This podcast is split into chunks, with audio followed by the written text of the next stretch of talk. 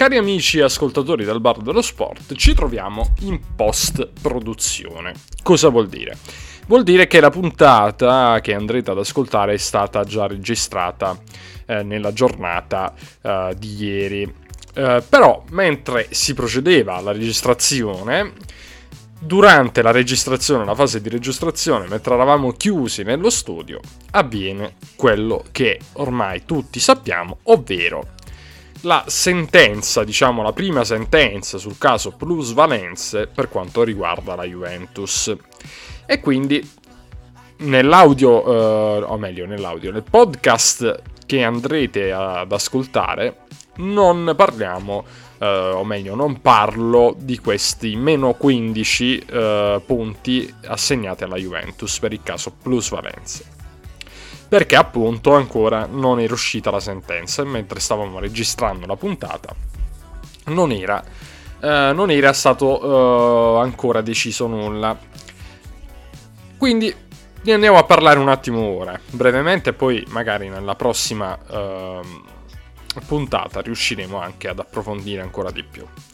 Intanto eh, il nostro collaboratore Juventino speriamo di poterlo ritrovare eh, prossimi, nelle prossime puntate, così ci racconterà anche lui dalla visione di uno Juventino, ci racconterà la vicenda plusvalenze e cosa e come la vede, come la sta vivendo, anche perché eh, per ribaltare questa, eh, questa decisione non è assolutamente facile. Ma senza che noi andiamo a dire quello che praticamente tutte le reti eh, le televisioni e le radio hanno detto, noi ci concentriamo su un altro aspetto andando semplicemente a ribadire il fatto che eh, la Juventus così eh, cala al decimo posto con meno 15 punti e eh, la classifica che andrete ad ascoltare nel, nel podcast ovviamente è da modificare cioè con eh, Napoli a 47 punti, Milan a 38 punti, Inter 37 punti, Lazio 34 punti con l'Atalanta, la Roma al 34,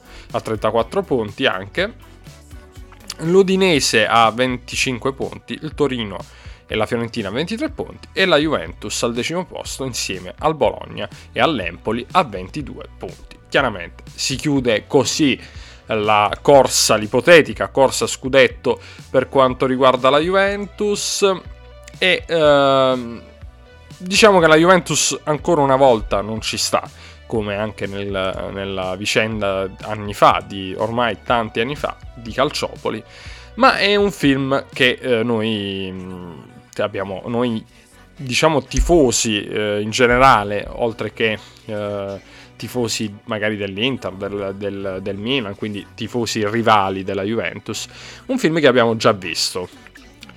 Ed è un film che francamente ehm, devo dire non piace, non piace assolutamente, un brutto film questo ancora una volta perché eh, di certo la, mh, mm, l'onore eh, e, la, mm, e, il prestigio del campionato di, Serie A ancora una volta vengono messi in discussione. Da quella che è la, la squadra che viene definita la squadra più titolata e che alla fine lo è sulla carta ma che comunque ha anche nel suo palmarès diverse vicende poco onorevoli come Calciopoli, come le plusvalenze e come tante altre eh, diciamo dubbi e sospetti che si hanno. Però i dubbi e sospetti ovviamente non, non sono nulla di certo. Quindi per esempio lo scandalo doping eh, o comunque tutto quello che eh, viene raccontato sulla Juventus non può essere definito un qualcosa che entra nel, nel curriculum, nel palmarès di una, di una, squadra,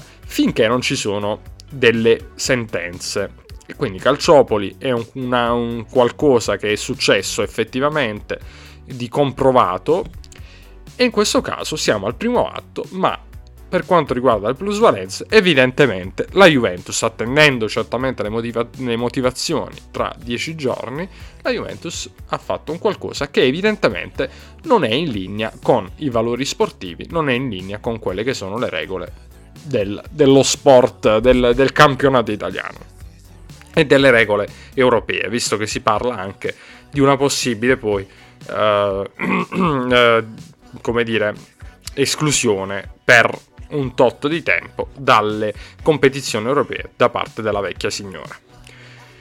e eh, che forse è diventata troppo vecchia perché a fare sempre comunque, eh, a ripetere sempre comunque alcuni errori, eh, insomma, probabilmente si soffre di Alzheimer, probabilmente.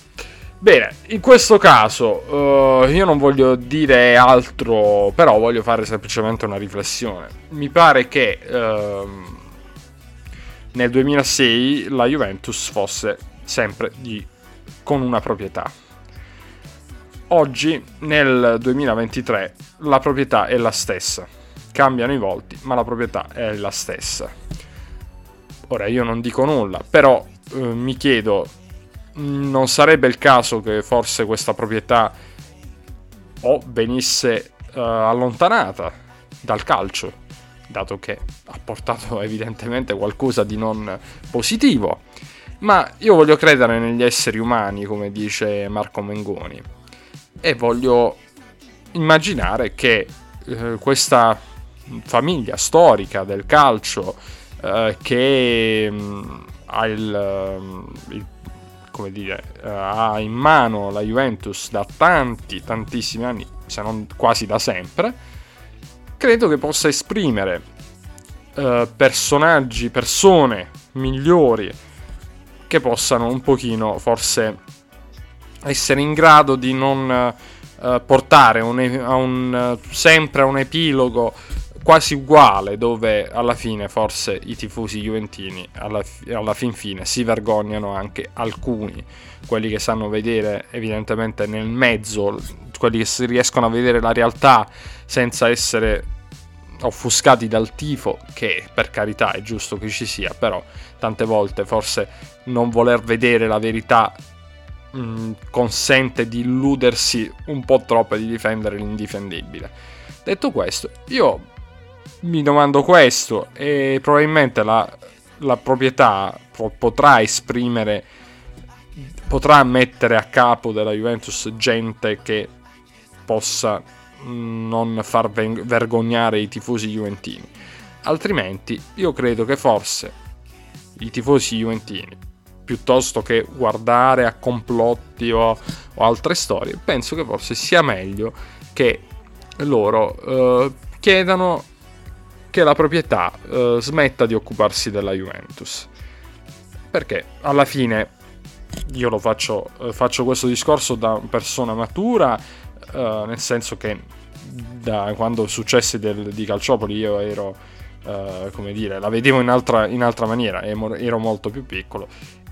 E insomma, vedevo più il lato sportivo di andare a sfottere eh, l'avversario, no? Di dire, ah, vi è successo questo. Uh, da andare lì al, a fare lo sfottò, no?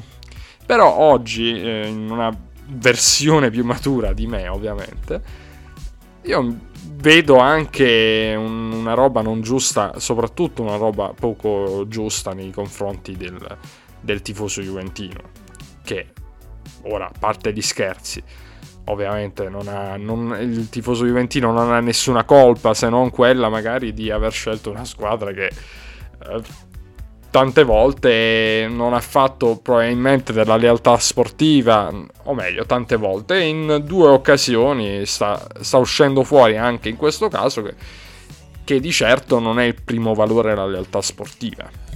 Poi, per carità, se dovesse essere ribaltato tutto, cosa a detta di tutti molto difficile, eh, il il sottoscritto sarà il primo a dire, in questo caso la Juventus era stata, eh, gli erano stati dati 15 punti, meno 15 punti, ma non era nulla vero perché la, la giustizia sportiva, la giustizia eh, ordinaria hanno detto che non c'era nulla, che eh, sono stati tutti assolti, eccetera, eccetera. Quindi per carità noi mettiamo sempre un punto interrogativo in questo, però quello che emerge ancora una volta è eh, questa situazione che sembra molto difficile da ribaltare questo è quello che è la mia riflessione che volevo fare insieme a tutti voi. Quindi, non lo so, eh, tutti i tifosi, compreso quelli juventini, io farei questa, questa mm, mi domanderei questo, se è, è opportuno ancora eh, che eh, la Juventus continui con una certa proprietà, se questa proprietà o se questa proprietà appunto può esprimere qualcosa di meglio dai, rispetto ai Moggi, eh, ai, eh, al Andrea Agnelli che alla fine stiamo vedendo come si sta concludendo tutto questo, che sono stati anche inibiti eh, per eh, vari, vari, mesi. Quindi non lo so, io la domanda la fa, me la faccio, me la pongo da tifoso. Credo che sia doveroso, soprattutto per gli Juventini, domandarselo e di conseguenza poi cercare di eh, magari o protestare o comunque sia farsi sentire per il bene della propria squadra, che a me non interessa nulla perché non sono juventino, però credo anche che per il calcio italiano e per in generale, insomma, la, la, la come dire, uh, la credibilità del, del campionato italiano, penso che sia forse doveroso a questo punto fare una, una riflessione del genere. Tutto qui. Questo è il mio parere inizia il bar dello sport e come vi ho detto non sentirete uh, su questo tema uh, pareri e altre cose perché la puntata è stata già registrata uh, ieri di venerdì sera e quindi niente, fate finta di nulla quando sentirete una classifica diversa. Insomma, vi ho spiegato il perché, ecco. Niente, ci risentiamo la prossima settimana. Un saluto a tutti voi. Ciao e buon, buon ascolto.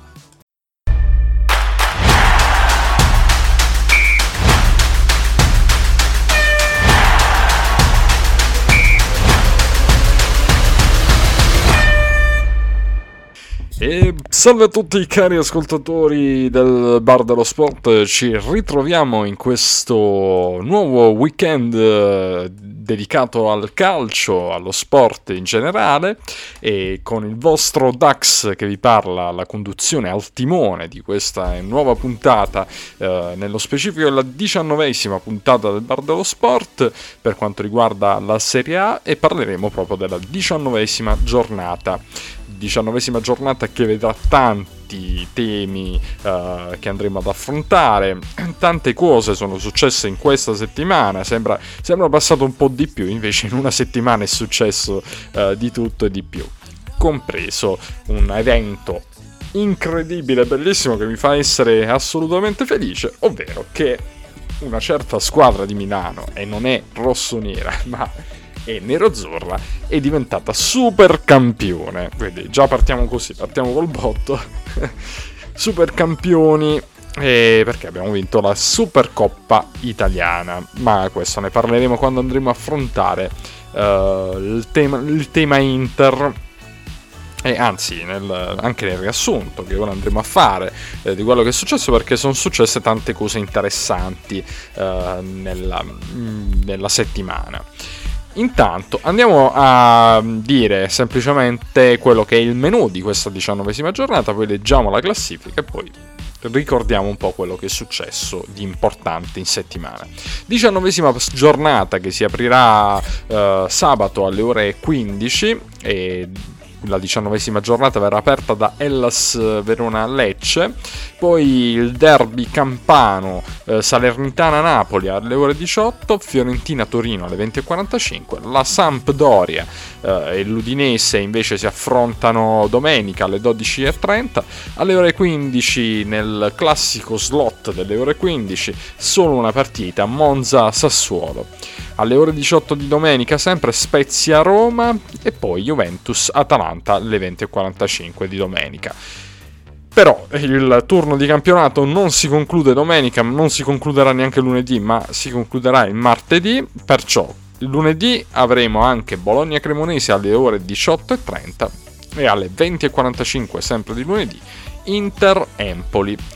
Poi come ultima partita, una, un partitone, quindi il big, il big match di questa uh, giornata vi, ci sarà semplicemente e solamente il martedì 24 gennaio alle 20.45, ovvero Lazio-Milan, quindi veramente un, un, una settimana e un weekend, anzi un weekend e qualche e due giorni, un weekend e due giorni. Uh, di calcio di Serie A, quindi tutto da vivere. E cosa è successo nel mentre? È successo che eh, nella scorsa eh, nella scorsa giornata ne abbiamo parlato perché abbiamo registrato il, podca- il, podcast il sabato, quindi c'era stata già la, la batosta della, della, della, Juventus presa a Napoli eh, 5 a 1 eh, per il Napoli, ne abbiamo già parlato di questo, poi probabilmente lo riaffronterà eh, di Genovis parlando del Napoli. E, eh, ma c'è stata anche la clamorosa poi eh, sconfitta nel, ai rigori eh, del Napoli in Coppa Italia che eh, praticamente ha consentito alla Cremonese di passare e quindi ai danni del Napoli e quindi di uh, far uscire praticamente gli ottavi di finale nella prima partita a far uscire il Napoli.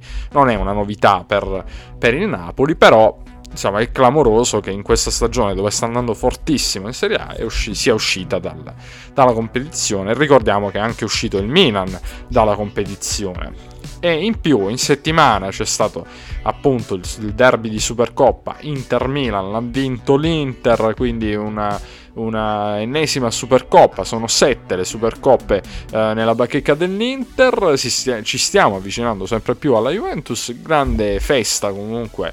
Eh, insomma, non grandissima, però grande festa perché un derby in un finale eh, di Supercoppa ha dato ancora più valore alla Supercoppa. Insomma, l'ambiente interista chiaramente molto felice, dall'altra parte invece, invece il Milan, molta depressione nell'ambiente Milan. Andiamo eh, quindi poi, vabbè, insomma, tra le altre cose, ecco, andiamo a concludere il quadro della, della Coppa Italia. Invece, eh, dicendo semplicemente quelle che saranno le, le, sfide dei quarti di finale. L'Inter contro l'Atalanta giocherà il 31 gennaio, la Roma contro la Cremonese giocherà l'1 febbraio. Eh, e anche la Fiorentina-Torino e poi Juventus-Lazio il 2 febbraio.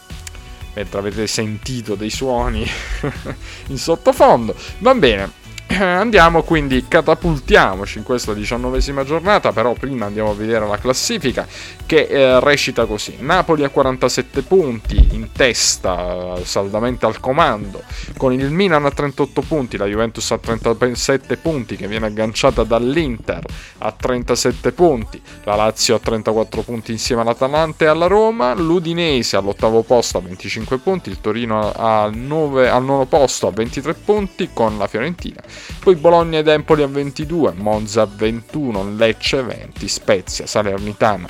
Eh, Spezia Salernitana a 18 punti, poi il Sassuolo 16 punti, zona retrocessione. Uh, troviamo invece l'Ellas Verona a pari punti con la Sampdoria e la Cremonese chiude tristemente a 7 punti. Ma uh, possiamo anche dire che appunto a proposito della Cremonese ci sono stati degli esoneri in questa settimana, c'è stato l'esonero di Alvini e subito è arrivato Ballardini è come se fosse appunto il mago Ballardini, lo zio Balla come lo chiamano, lo zio Ballardini, eh, ha fatto uscire dal cilindro già questa roba incredibile di aver eliminato il Napoli dalla, dalla Coppa Italia e aver fatto passare il, la Cremonese. Chiaramente il commento di Ballardini poi è quello che sì, bellissimo aver fatto tutto ciò, però poi ci saranno tante altre cose da fare, forse anche più complicate, ancora più complicate, cioè la salvezza, che è estremamente difficile comunque, però lui è specialista di queste di queste rimonte, insomma staremo a vedere. Perché ho detto ci sono stati degli esoneri? Perché inizialmente anche la Salernitana aveva esonerato eh, il proprio mister, quindi Nicola, poi insomma ci sono, si sono risentiti, è riscoccato probabilmente l'amore, non so, e come è stato esonerato è stato ripreso, quindi insomma, l'amore non è bello se non è litigarello, come, come si suol dire. Va bene, allora Intanto, eh, dopo facciamo una, una, carrellata parlando della Sverona Lecce, eh, che è la prima partita eh, in programma, eh, poi parliamo anche Fiorentina Torino, Sampdoria Udinese, diciamo di tutte le altre partite come facciamo di solito. Intanto andiamo subito a parlare di Salernitana Napoli, eh, il derby campano dalle ore 18 in questa situazione un po' particolare di questo Napoli che va a gonfie vele eh, in campionato eh, perché insomma è carichissimo il Napoli in campionato dopo aver asfaltato come si usa dire a me non piace tantissimo però eh, i tifosi dicono questo no? asfaltato la Juventus e eh, non è rimasto veramente nulla in quel caso della Juventus che poi si è ripresa in Coppa Italia eh, però insomma il, um, l'umore per il campionato è al massimo poi c'è stata questa piccola Uh, questo piccolo incidente di percorso, se lo vogliamo chiamare piccolo, ed è saltata appunto la Coppa Italia. Quindi ora com'è l'umore a Napoli? Beh, questo, di questo ce ne parla di Genovis, quanto influirà questa, quanto influisce questa sconfitta nel cammino, questa uscita dalla Coppa Italia nel cammino del Napoli, probabilmente niente, però io sono pronto a scommettere e questo, e questo potrebbero, potrebbero, sicuramente volermi male i miei amici napoletani che ci ascoltano, però se facciamo un calcolo, insomma, oltre 100 punti dovrebbe arrivare in Napoli se dovesse vincerle tutte e quindi va da sé che qualche punticino in Napoli lo potrà perdere e chissà se il punto più alto, cioè la vittoria contro la Juventus in quel modo, rappresenti come un rovescio della medaglia, rappresenti paradossalmente il punto poi di caduta dove il Napoli potrà perdere magari qualcosa. Chi lo sa, probabilmente Di Genovis ci dirà che non è così. Perciò facciamo parlare lui e ci dirà, ci racconterà tutto sul Napoli. Ciao DJ Dax, ciao a tutti. Napoli eliminato dalla Coppa Italia, sconfitto in casa al Maradona. Cremonese vince i rigori e va ai quarti ed incontrerà la, la Roma. Nel primo tempo è la Cremonese che va in vantaggio dopo 18 minuti con Tichel.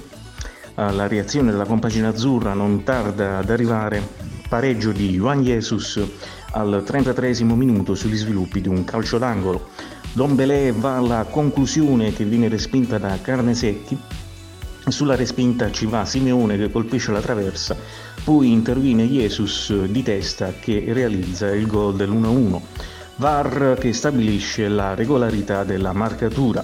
Poi il raddoppio firmato da Simeone al 36 minuto, grande, grande assist di Zarbin e preciso colpo di testa di Simeone.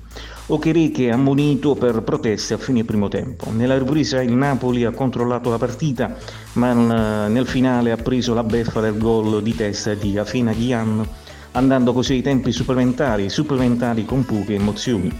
Le due squadre si sono giocate la qualificazione ai rigori, al centesimo minuto espulsione di Sernicola, eh, ma gli azzurri non hanno sfruttato la superiorità numerica ai rigori decisivo l'errore di Lobotka che ha condannato il Napoli all'eliminazione.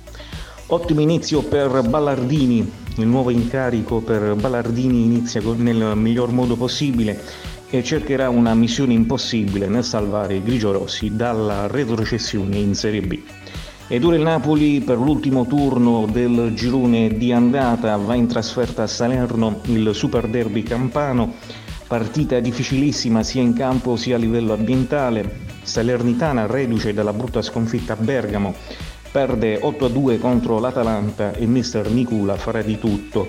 Di eh, strappare qualche punto agli azzurri. Il, il, tecnico piemontese dovrà fare a meno e dovrà, dovrà fare i conti con molte assenze, eh, Siepe, Mazzocchi, Maggiore, Fazzi e Bron da valutare le condizioni di Boinen, di Boinen indebolito da un virus gastrointestinale. Le statistiche Salernitana-Napoli. Ultima vittoria fuori casa in Serie A per il Napoli è datata 31 ottobre 2021, vittoria per 1-0. Ultimo pareggio 4 aprile 2004 partita terminata 0-0 eh, in Serie B, ultima vittoria casalinga per la Salernitana risale al 24 novembre 2002, vittoria per 2-0 in Serie B. Napoli al primo posto con 47 punti, 15 vittorie, 2 pareggi e una sconfitta, 44 gol fatti e 14 gol subiti. Salernitana al quindicesimo posto, 18 punti, 4 vittorie, 6 pareggi, 8 sconfitte, 23 gol fatti e 35 gol subiti. Le probabili formazioni. Salernitana, Ochoa in porta, poi Daniliuc, eh, Radovanovic, Pirula, Candreva, Koulibaly, Nicolussi, Caviglia, Vilena, Bradaric, Piontek e Dia. 3-5-2 per mister Nicola, Napoli, Merette in porta, Di Lorenzo, Raccamani, Chimo, Marirui, Anghisalo, Botka, Zelinski, Losano, Osimen, forse Elmas partirà dal primo minuto, Cavaraschelia è stato messo a riposo in questi giorni causa influenza, ma Spalletti ha dichiarato che ci sarà a Salerno. 4-3-3 per Mr. Spalletti, arbitra il signor Chiffi di Padova, al VAR Nasca e Massa, fischio d'inizio alle ore 18, sabato 21 gennaio, Stadio Ariti di Salerno. Ebbene, bene, allora di Genovis, come vedete, ci ha assolutamente raccontato quella che appunto il momento, ci ha riassunto il momento del Napoli, non non si è chiaramente sbilanciato eh, sul quanto potrebbe esserci una ricaduta sul, sul Napoli per, per l'uscita eh, dalla, dalla Coppa Italia. Lo staremo a vedere, quindi vedremo un po' cosa succederà. Allora, intanto ci richiede la linea il nostro DJ Novis, vediamo per cosa. Scusami DJ Dax, una rettifica sulla formazione del Napoli, Kvara non è convocato per Salerno, Kvara non ha più la febbre ma lo staff medico. Sono stati eh, comunque costretti a dargli le medicine del caso, Cavara eh, non è ancora al 100%. Spalletti ha dichiarato che al suo posto ci sarà molto probabilmente Elmas che partirà, che partirà dal primo minuto della partita. Va bene Di Genovis, bene fatto a, uh, spere- a specificare, allora, spremere stavo dicendo, spremere i mandarini o, o, o le arance, bene fatto a spremere le arance, caro di Genovis. No, eh, bene fatto a specificare appunto tutto questo concetto qui, cioè del concetto in realtà che Quaraskelia eh, non, non, non ci sarà, non sarà della partita, insomma. Va bene, allora, eh, noi andiamo avanti, voltiamo pagina e andiamo uh, in ordine quindi uh, cronologico andiamo a parlare uh, della Juventus, Juventus-Atalanta e lo facciamo tra pochissimo andando a sentire il nostro collaboratore Fabius se riusciamo perché abbiamo qualche problemino di collegamento. Quindi va bene nel frattempo andiamo a uh, parlare di Hellas Verona Lecce e questa è una partita eh, soprattutto importante per... Eh, andiamo quindi a fare la carrellata, ecco il treno delle altre partite, potremmo chiamarlo così, quello dove no, non abbiamo molto spazio per parlarne, allora ne parliamo velocemente perché noi vogliamo dare anche eh, quindi importanza anche ad altre partite che non sono magari così di cartello, ma perché secondo me, che secondo me secondo noi del bar dello sport sono comunque importanti. Allora, dicevo, importante, molto importante, importantissima per l'Ellas Verona questa partita. Uh, teniamo conto che comunque il Lecce si trova, mh, mm, diciamo, a sorpresa, forse, o forse magari non è, non è giusto dire a sorpresa, non lo so, però mm, comunque si trova in una zona eh, tranquilla della classifica. Io credo che insomma non è mai difficile no? avere eh, un campionato tranquillo per chi è stato appena promosso in Serie A. Quindi tanti meriti il Lecce per trovarsi al quattordicesimo posto a 20 punti.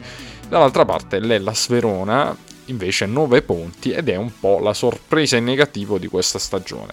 Quindi conta tanto sicuramente per la, uh, l'Ellas Verona e non è una gara semplice per fare, per fare punti per l'Ellas. Quindi bisognerà veramente mettere tutto l'impegno da parte del Verona e ovviamente il Lecce farà uh, il, suo, il, suo, per cercare di portarsi a casa uh, questi punti importanti e allora, poi, eh, anche perché il Lecce vuole arrivare alla famosa eh, quota eh, salvezza.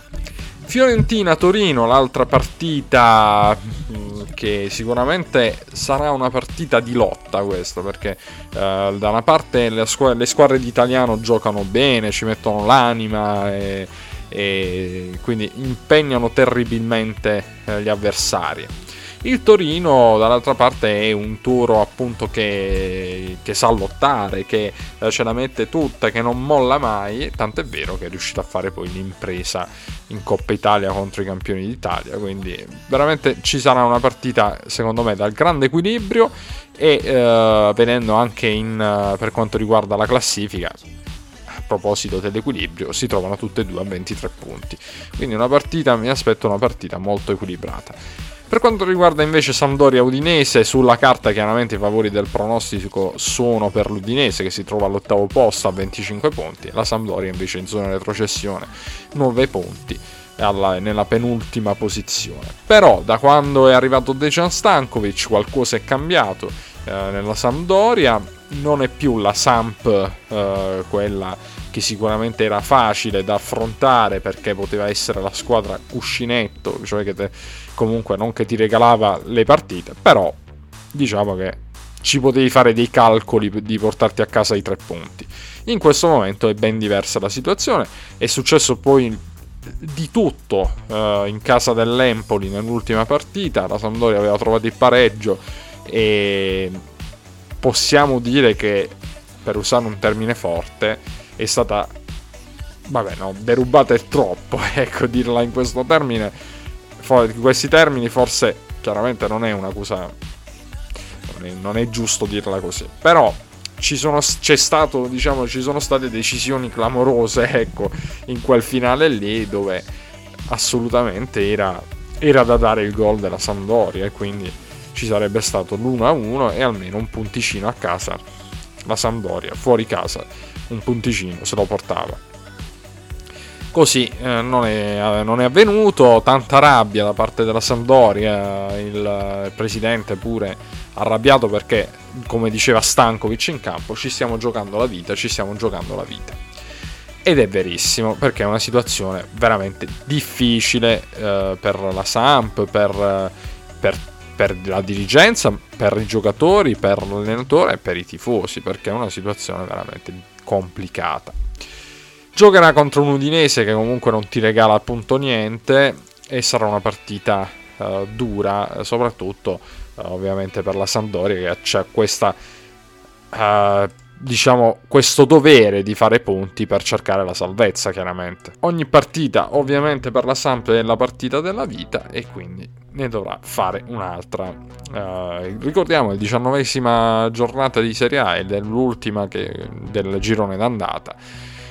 E quindi per la Samp, per esempio, ci vorrà un girone di, di ritorno impor- importante, ecco, molto uh, fatto di punti, ecco, soprattutto. Monza Sassuolo, una, una, partita che in altri tempi avremmo eh, definito una partita che pendeva di più probabilmente dalla parte del Sassuolo. In realtà il Sassuolo vive un momento molto complicato e perciò mi sento di dire che i favori del pronostico possono andare al Monza anche perché gioca in casa, ma comunque perché sta esprimendo un buon calcio con Palladino eh, in panchina. Da quando è arrivato Palladino, insomma, le cose sono cambiate nella squadra. È un altro Monza. Il Sassuolo invece di Dionisi sembra aver perso l'anima e il rischio che le cose possano precipitare non sono non è diciamo così eh, impossibile perché viene da tante sconfitte eh, di vittorie non se ne vede più l'ombra e devono ringraziare sicuramente a Sassuolo che chi sta dietro insomma vanno, vanno abbastanza lenti e devono ringraziare il fatto che comunque eh, nel proprio organico hanno dei giocatori che prima o poi si dovranno riprendere ecco e, e, quindi si crede che probabilmente è un momento, una fase di stallo nel Sassuolo. Però questo Monza Sassuolo, diciamo, in questo caso visto che stiamo facendo, stiamo dicendo per chi conta di più la partita, in questo caso conta molto di più per il Sassuolo. Il Monza chiaramente anche il, anche il, Monza ha bisogno di punti per potersi salvare il prima possibile, questo è chiaro, ma il Monza diciamo che il, il suo campionato è tranquillo. Uh, dall'altra parte poi, cioè dall'altra parte, passando poi alla partita delle ore 18 di domenica, la Roma che andrà in casa dello Spezia, uh, Spezia di Gotti, reduce dalla Coppa Italia, sconfitta con l'Atalanta, però dimostra sempre, le squadre di, Gost, di Gotti dimostrano sempre comunque uh, di poter fare sorprese, ecco, quindi anche una, la Roma di José Mourinho eh, che comunque si sta ritrovando piano piano, sta trovando dei meccanismi eh, importanti. L'unica pecca è questo Zaniolo che ormai è in rottura con la Roma, che potrebbe andare via. E, e questa è l'unica, forse l'unica pecca. Poi si vedrà con chi verrà sostituito, con chi verrà rimpiazzato. Però piano piano la Roma sta trovando dei meccanismi e solitamente succede sempre così con, con le squadre di eh, José Mourinho. Andiamo poi a parlare uh, di Bologna-Cremonese, Bologna che ha perso in Coppa Italia, è uscito il Bologna uh, che sfiderà la Cremonese di Ballardini. L'effetto Ballardini è sempre un qualcosa di imprevedibile nelle squadre. Abbiamo visto cosa è successo in Coppa Italia. Vedremo come approccerà questo Cremonese alla ricerca di una vittoria, della prima vittoria ancora in Serie A tanti pareggi ma nessuna vittoria, mentre per quanto riguarda il Bologna in una zona tranquilla a 22 punti all'undicesimo posto, quindi la Cremonese ha assolutamente bisogno di punti, di cercare di, trovare una vittoria, ma davanti a sé avrà chiaramente il Bologna e eh, uno stadio dall'Ara che chiaramente non è mai semplice da espugnare. Detto questo, siamo arrivati a parlare di Juventus Atalanta e cosa dobbiamo dire di questa partita? Dico qualcosa io nel frattempo dico che comunque chiaramente non è semplice chi, chi, questa squadra, l'Atalanta, no, che arriva in casa della Juventus. Juventus sempre con qualche problematica di infortuni, eh, un misto tra eh, vecchi e giovani. Mm, una, un, un, aspetto positivo è l'aver ritrovato Chiesa, eh, però chiaramente ancora è un po' indecifrabile ancora la, la stagione della Juventus e quindi bisognerà forse anche con questa partita si riuscirà a capire qualcosa in più. L'Atalanta invece ormai è un'Atalanta garibaldina, va all'attacco, si, si importa anche meno di, in realtà del, della difesa, non, cioè, e sono belle da vedere le partite, ma si fanno un sacco di gol e, e è probabilmente un'evoluzione ancora più internazionale dell'Atalanta perché gioca un calcio che in Italia non gioca nessuno perché ti affronta a livello proprio a viso aperto non, non ha paura questa Atalanta ti affronta ancora di più a viso aperto magari la, la perde ma probabilmente tu rischi di prenderne tante se non sei in forma e se non hai ovviamente la qualità necessaria Vediamo se riusciamo a con- collegarci con Fabius. Ok, mi dicono dalla regia che non eh, riusciamo quindi ad avere il collegamento e quindi va bene, ritroveremo Fabius a data da, des- da destinarsi. Va bene, allora uh, devo fare io la parte del, del gobbo, anche se ovviamente mi riuscirà malissimo e quindi insomma vi dovrete accontentare. Allora, eh, partita della, della settimana, no? Del, um, della Coppa Italia che ha fatto la Juventus, una partita comunque che ho, non ho visto, devo, devo essere sincero, eh, puntavo tutto sul, sul nostro Fabius. Però in ogni caso possiamo dire eh, che la Juventus ha trovato un importante passaggio del turno, era importante ritrovare eh, la vittoria e uh, contro il Monza che comunque dalla sua no, i suoi grattacapi è tornato al gol uh, Chiesa anche ha fatto anche una buona prestazione vedendo appunto uh, gli highlights. E um, quindi buone, buone sensazioni eh, da questo punto di vista. Ritrovare Chiesa è importante per la Juventus. Dopodiché Dopodiché, qui sta qualcuno che, qualche fan del bar dello sport che ci sta facendo con la trombetta, ci sta salutando. E uh, dicevo, ecco, ciao ragazzi, eh, qualcuno è fuori lo studio. Va bene, allora, dicevo, um, quindi una Juventus che comunque vuole ritrovare certezze contro l'Atalanta, come abbiamo detto. Una Juventus che si schiererà con un 3-5-2, ovviamente l'ambiente non è, non è così non è dei migliori, ecco, perché tra vicende societarie, abbandono di tutta la Agnelli, Nedved, eccetera, eccetera. Eh, con il 5-1 ultimo preso contro il Napoli, con un orizzonte non troppo rassicurante, diciamo, per quello che potrà succedere per la Juventus, insomma, poi sono stati anche chiesti 9 punti eh, di penalizzazione, tra le altre cose, per quanto riguarda eh, il caso plusvalenze e poi c'è anche il caso del bilancio da analizzare bene, i bilanci uh, della, della, squadra uh, bianconera e lì c'è un altro capitolo che si potrebbe aprire. Intanto questi nove punti di penalizzazione sono un altro, un altro peso enorme su questa stagione della Juventus e uh, sull'umore degli Juventini. Dicevo 3-5-2 per la Juventus con l'allenatore Massimiliano Allegri, Scesni in porta, Danilo Bremer e Alex Sandro i tre in difesa, McKenny, Fagioli, Locatelli, Miretti, Kostic, ovviamente considerate anche che potrebbe esserci Chiesa uh, o al posto di McKenny o al posto di Kostic. Di Maria e Milik in attacco, quindi ritroviamo e rivediamo anche Di Maria ancora, quindi un po' di continuità per Di Maria, almeno per quanto riguarda eh, la Juventus, il bianconero. Eh, mentre dall'altra parte Gasperini eh, si affida al solito 3-4-1-2, Musso in porta, Toloi, Palomino e Scalvini, Adebor, Deron, Anderson, Ederson eh, e Ruggeri, Pasalic come trequartista, Lukman e Oilund invece in attacco. Squalificati, uno squalifica che pesa, eh, Cop Mainers che dà tanta qualità a centrocampo e l'indisponibile Zapata. Questo per quanto riguarda eh, Juventus-Atalanta, una bella partita da seguire e sicuramente ci darà molte emozioni.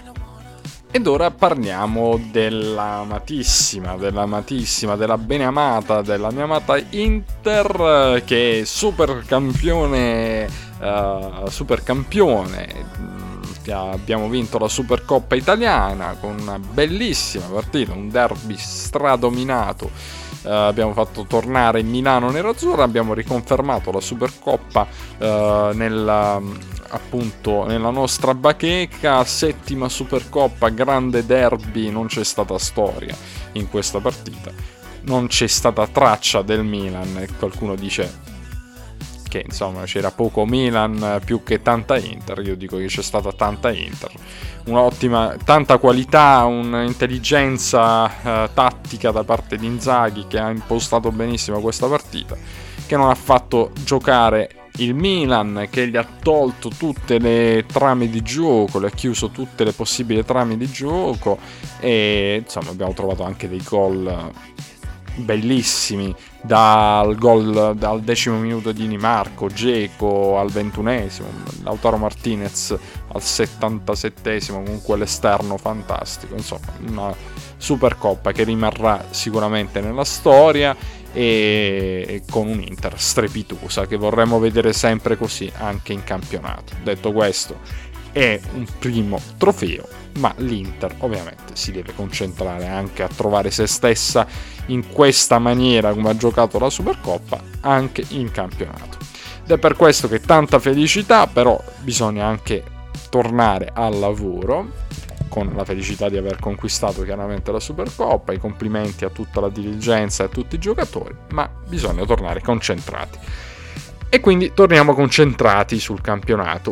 Inter che viene dalla vittoria nella diciottesima giornata di campionato contro il Verona per una rete a zero. E il gol di Lautaro Martinez al terzo minuto e l'Inter ha portato diciamo la pratica, ha chiuso la pratica subito.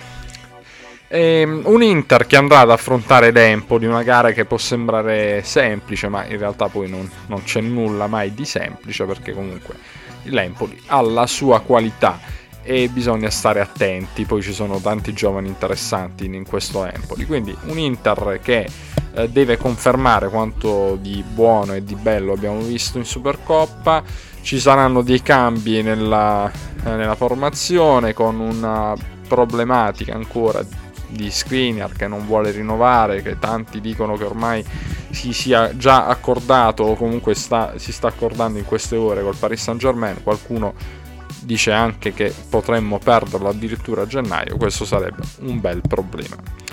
Anzi, un brutto problema. Comunque, la probabile formazione dell'Inter eh, dovrebbe schierarsi con un 3-5-2 con Onana in porta uh, Skriniar, De Vrij e Bastoni la difesa, quindi, ritroviamo De Vrij. Poi Cialanoglu in mediana, ancora lui perché Brozovic non dovrebbe farcela. Barella e Mikitarian a centrocampo, Dumfries e Di Marco uh, sugli esterni, Lautaro Martinez e Geco in attacco. Io mi sento di dire, ma è, una, è proprio una mia così una mia teoria potrebbe anche esserci magari dal primo minuto Lukaku se ci sono ovviamente se qualora ci fossero le mm, diciamo le condizioni per rivederlo in campo dal primo minuto indisponibili ancora dovrebbero essere ancora indisponibili sia Andanovic che uh, Brozovic Andiamo con eh, l'Empoli 4-3-2-1, un Empoli che ha il miglior portiere della Serie A probabilmente in questo momento, Vicario in porta, Stojanovic, De Winter, Luperto e eh, Parisi, la difesa a 4, centrocampo a 3 con Fazzini, Ar- Akpa, Akpro, Baldinelli, Bandinelli eh, a centrocampo sempre, poi eh, dietro l'unica punta Satriano troviamo Baldanzi e Caputo, Baldanzi ottimo eh, giovane, no? Lo sappiamo un po' tutti.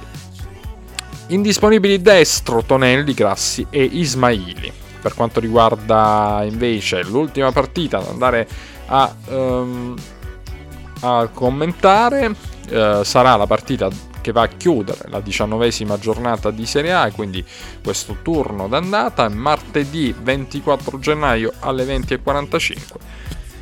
E troviamo Uh, la Lazio contro il Milan, una Lazio pazzerella che un po' spreca tanto, un po' riesce a trovare la vittoria, un po' fa vedere cose belle, però non riesce a concludere, a chiudere le partite. È una Lazio veramente un po' pazza, no? Il Milan invece uh, arriva da delusioni, uh, da brutte delusioni ultimamente perché eh, arriva dall'ultima partita di campionato un pareggio con il Lecce, eh, è, ripresa, è stato ripreso il Milan clamorosamente dal Lecce, arriva dal pareggio contro la Roma eh, 2 a 2 e quindi sono due turni che il Milan non riesce a trovare la vittoria e in più la ferita della, dell'uscita in uh, Coppa Italia e in più la ferita, la grande ferita del derby perso in Supercoppa e quindi della rivincita nerazzurra sui uh, milanisti. Quindi è una situazione delicata, il Milan sembra essere smarrito, se, essersi smarrito, secondo me in realtà si ritroverà perché comunque resta una squadra temibile e forse la più squadra di tutto il campionato.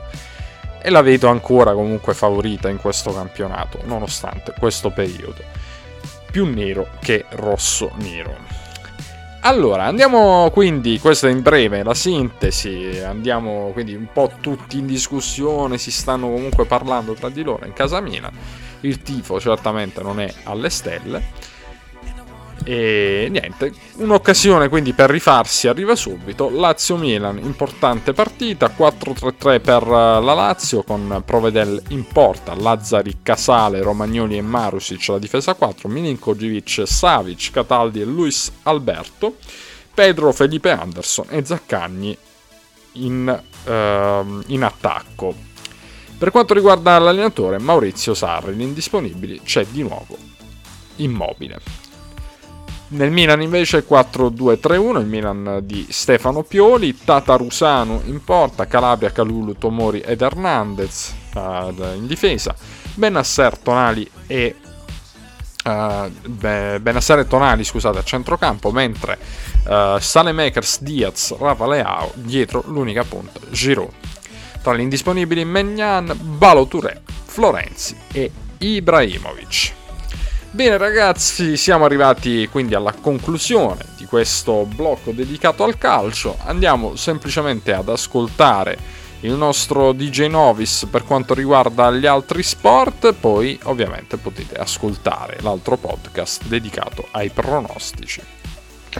Serie A Basket, classifica Olimpia Milano, Virtus Bologna 24 punti, Dertuna 20, Pesaro Varese 18 punti, Trento Venezia 16, Brescia Sassari 14, Verona Scafati Brindisi Trieste 12, Napoli e Treviso 10, ultimo posto la Reggiana 8 punti.